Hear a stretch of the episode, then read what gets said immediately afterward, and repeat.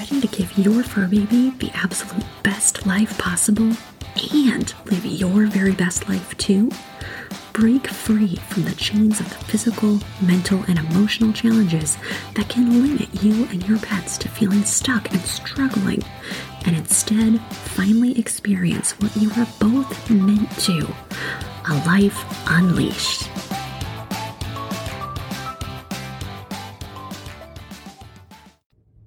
So how might a good walk go bad? Now, this one is especially for pet parents of pullers. Those dogs that just do not know where the end of the leash is, and they're pretty sure it's another football field that way. We all know the ones. Some of us love them and own them. So now that spring has sprung, hopefully officially if, if, you're familiar with at least the st louis region where i'm at we have about three false winters uh, and a good three or four false springs before spring finally sets in for all of two weeks and then we're straight into summer. But for now spring has sprung officially. And warmer weather leads to our pups having spring fever and a whole hoop of bunch more energy. And we are finally ready to be outside again because it's not gross. And it is time to get more walkies in with our fur babies. Heck yes. They're rearing to go. You're rearing to go. And then they rear a little too hard. And that good walk goes bad can lead to an absolute dogzaster, especially for pullers. And that dogzaster can happen at either end of the leash on theirs or yours. So, what do you need to look out for? What can go bad on that good walk? And what can you do, whether it's gone bad already, to get things back to a better place, or to keep things at that good place on that good walk? So, let's look especially at gear to start off with. What is your dog wearing down that fashionable runway known as your neighborhood? A lot of our dogs are in standard collars, just your typical regular old collar. It's usually got their tags attached to it. It's got their, their leash clipped to it. It goes around their neck. Basic, basic collar. Now, what can happen with our pullers? Most of us are well aware. One, they like to lean into that collar so hard that they cough and they wheeze because they're compressing their windpipe and they just won't stop. And it's like, if you would just stop pulling, you could breathe, dude. Chill. But they don't. However, the, the challenge there, they usually won't pull hard enough to actually damage their windpipe. I, I say usually because someone will prove me wrong. There is got to be plenty of pups out there who have done it, I'm sure. Most of them will not pull quite that hard to actually damage the tissues of the trachea. But what can happen in standard collars, and I've seen this too many times in my own pup clients, is they're going along on their walk, they're doing great, and then they see little bunny foo foo across the street and they take off real quick quick start, quick stop, because they find the end of the leash. And again, it's about a football field back from where they thought it was. And I have seen pups get whiplash, just like you get in your car accidents, because, you know, you're driving and then all of a sudden you're not. That sudden stop at the end can cause challenges, cause injury in the spine, especially in the neck. And I've also seen some back injuries of some pups that took off so fast and stopped so short that they ended up flipping backwards and landing on their back or landing on their pelvis, like on their tail. Ow. I have also seen the occasion where, okay, this one actually happened in my past. This is where I'm remembering this. It's coming to mind as I'm thinking of it. We had our, our wonderful doofy dog, Shadow. He was a Cocker Spaniel, uh, Schnauzer mix, looked like a lab puppy with a beard. Not the brightest crayon he was loaded up in our van. We were driving out to go on a camping trip and the van door came open and he decided to jump out of it, but got his collar caught on the latch.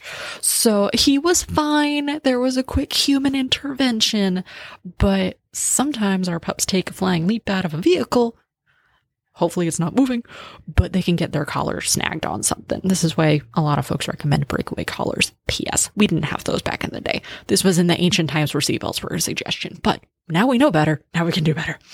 So a lot of us with pulling pups have stepped away from standard collars. There's still some instances where we still have them. Okay. What if you've moved on to a harness? What can go wrong on a good walk and turn it into a bad time? With a harness, especially for our pullers. Harnesses can encourage even more pulling. What? Yeah, if you look at a harness, most of them are designed with a broad contact area across the dog's sternum, across their chest, or sometimes even across their shoulders. And this gives them more surface area to lean their entire body weight into and gives them a whole hoop a bunch more leverage. This is how sled dog rigs are made and designed so that a team of dogs can pull a whole bunch of stuff and a whole bunch of dumb people. So when you put a puller into a harness, especially if it's the kind that the leash clips onto the back of the harness, yeah, you just made your dog a sled dog. Now they've got so much more leverage and they can throw so much more power into pulling you down the street. And what can happen when that happens is, yes, now they are encouraged to have less manners and pull even harder. And when they do, if they have a quick takeoff, they can hurt your shoulder and yank that sucker where it is not supposed to go. Ow. And if their harness does not fit them correctly, if that f- point of contact is down more on their humerus, which would be our upper arm, uh, below that shoulder joint instead of up above it, that can actually injure their shoulders too, because that part of their body is not meant to take that much power and, and that much force, I should say, from all of the power of them pulling into that harness. So we talked about standard collars. We've talked about harnesses. Here's something a lot of us don't consider. What leash are you using with your dog? If you're using a retractable leash, you know, the kind that you, you push a button and it winds up tighter, or you push a button and it, it goes out longer, I can never remember if you push the button to make it longer and hold it to make it short. However, it works. Those retractable leashes. Oh, they are probably the worst piece of gear you can have if you have a puller. Why is that? Because it is, it undermines any boundaries you have established around your walk. And boundaries bless every situation. We are supposed to have healthy boundaries in all aspects of our lives, especially the boundary of how far our pup is expected to be able to get away from us. They need to know, because you're a pack leader, they need to know from you how far they're allowed to go and how close they need to stay. When you have a retractable leash, those rules don't exist because they don't know what to expect. They don't know if this time they pull, if they're going to have a six foot leash, or if the next time they pull, they're going to have a 30 foot leash. So what ends up happening is in our puppy psychology, they say to themselves, well, one time I pulled and I had a lot more leash. This time it's not happening. So maybe, maybe I just need to pull harder. Maybe if I pull more, this is the secret to getting more leash. So they keep pulling and it encourages them to pull more.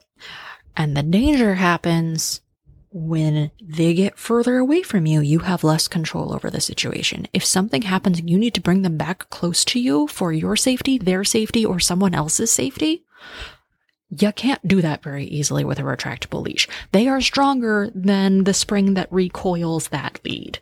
I guarantee it. If they are 30 feet away from you and you need to pull them back very quickly, it's not going to happen. You got a 30 foot leash. You're going to have to deal with that. The closer your dog is to your body, the more control you have over the situation. I'm not saying you need to keep an iron fist on them. Absolutely not. You can have a healthy, relaxed walk, even if they're staying right next to you. But if heaven forbid, something happens and you need to get them close to you and have control over whatever the situation might be, It's a whole lot easier to do it if they're closer to you. And psychologically, subconsciously, they have a clearer understanding of where the boundary is. How far away from you are they allowed to get?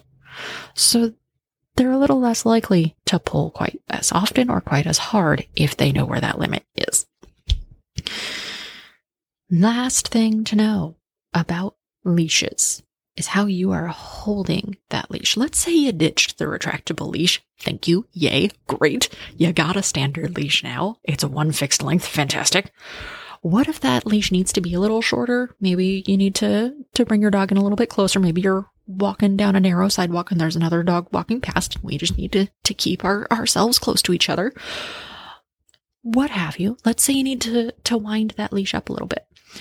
What I see so many folks do with standard leashes is they will wrap the extra leash around their hand, sometimes two or three times. The challenge there, and you know where this is going.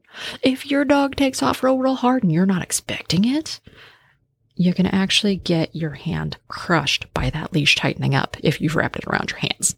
Ow. And now you're hurt and you're not going to be able to be there and be that strong leader for your pup because you got to take care of yourself. So instead of wrapping extra leash around your hand, what's safer and smarter to do is to hold your leash like horse folks hold the lead for a horse. They know not to wrap it around their hand because they're going to get hurt. Instead, you want to take your leash and wind it back and forth, either like a folding fan or like you would wind up the, the extra cords behind your TV and hold that whole bundle in your hand instead of wrapping it around and around and around. If you need a visual of this, reach out to me. I'll, I'll send you a picture. I'll send you a quick video. But you want to hold that whole excess in your hand in a tight fist instead of around your hand. Yes, if they take off really fast, you might lose a coil or two of that lead before you get a good grip on it again. Okay, that's fine. Your hand's not broken. so your your pup got a little further away from you. You still have two functioning hands to get control over the situation.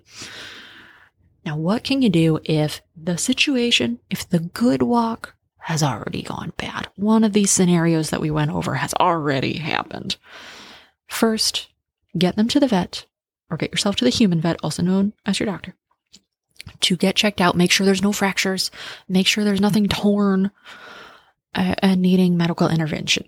Okay. After that, get both of you into a gentle chiropractor to make sure all of those joints and muscles are functioning at their very best. Once we've ruled out the big scary things that need medical intervention, now let's look at the next layer down of getting things back to functioning like they should.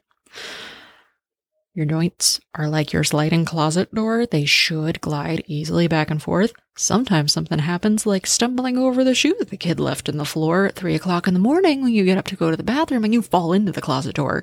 And now the door's kind of off track. The door isn't completely dislocated. The door is not in the next room over. It's still where it belongs, kinda, but it sure isn't functioning like it should. It's grinding, it's squealing, it's really hard to move it. That is where chiropractors come in to get things back on track, literally, and moving and functioning at their very best so that you can be your very best and your pup can be at their very best. And to keep that good walk staying good instead of going bad at all in the first place, let's do some prevention with making sure you've got the right gear, making sure your pet is in the correct collar or harness for their body type and their behavior. So some pups have more of a uh, anatomy structure where they need a completely different type of collar. Like greyhounds, they need a special collar. Other dogs that have those very long, very thin necks need something different. If you've got a big muscly dog that really likes to pull hard, maybe putting them in a front clipping harness is a better idea. It's gonna vary per pet. So check with your pet specialist, whether that's your vet your animal chiro or your trainer to make sure they're in the right gear.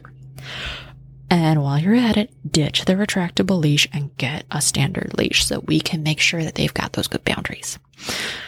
And the second tip of how to keep that good walk good is to make sure not only are they in the correct gear, but that you've got the correct behavior. So try some obedience training for both you and your pet because consistency is key. Your fur baby is looking at you to be the leader of the situation. You are lead dog, not in a uh, an overbearing, uh, the word isn't coming to me correctly.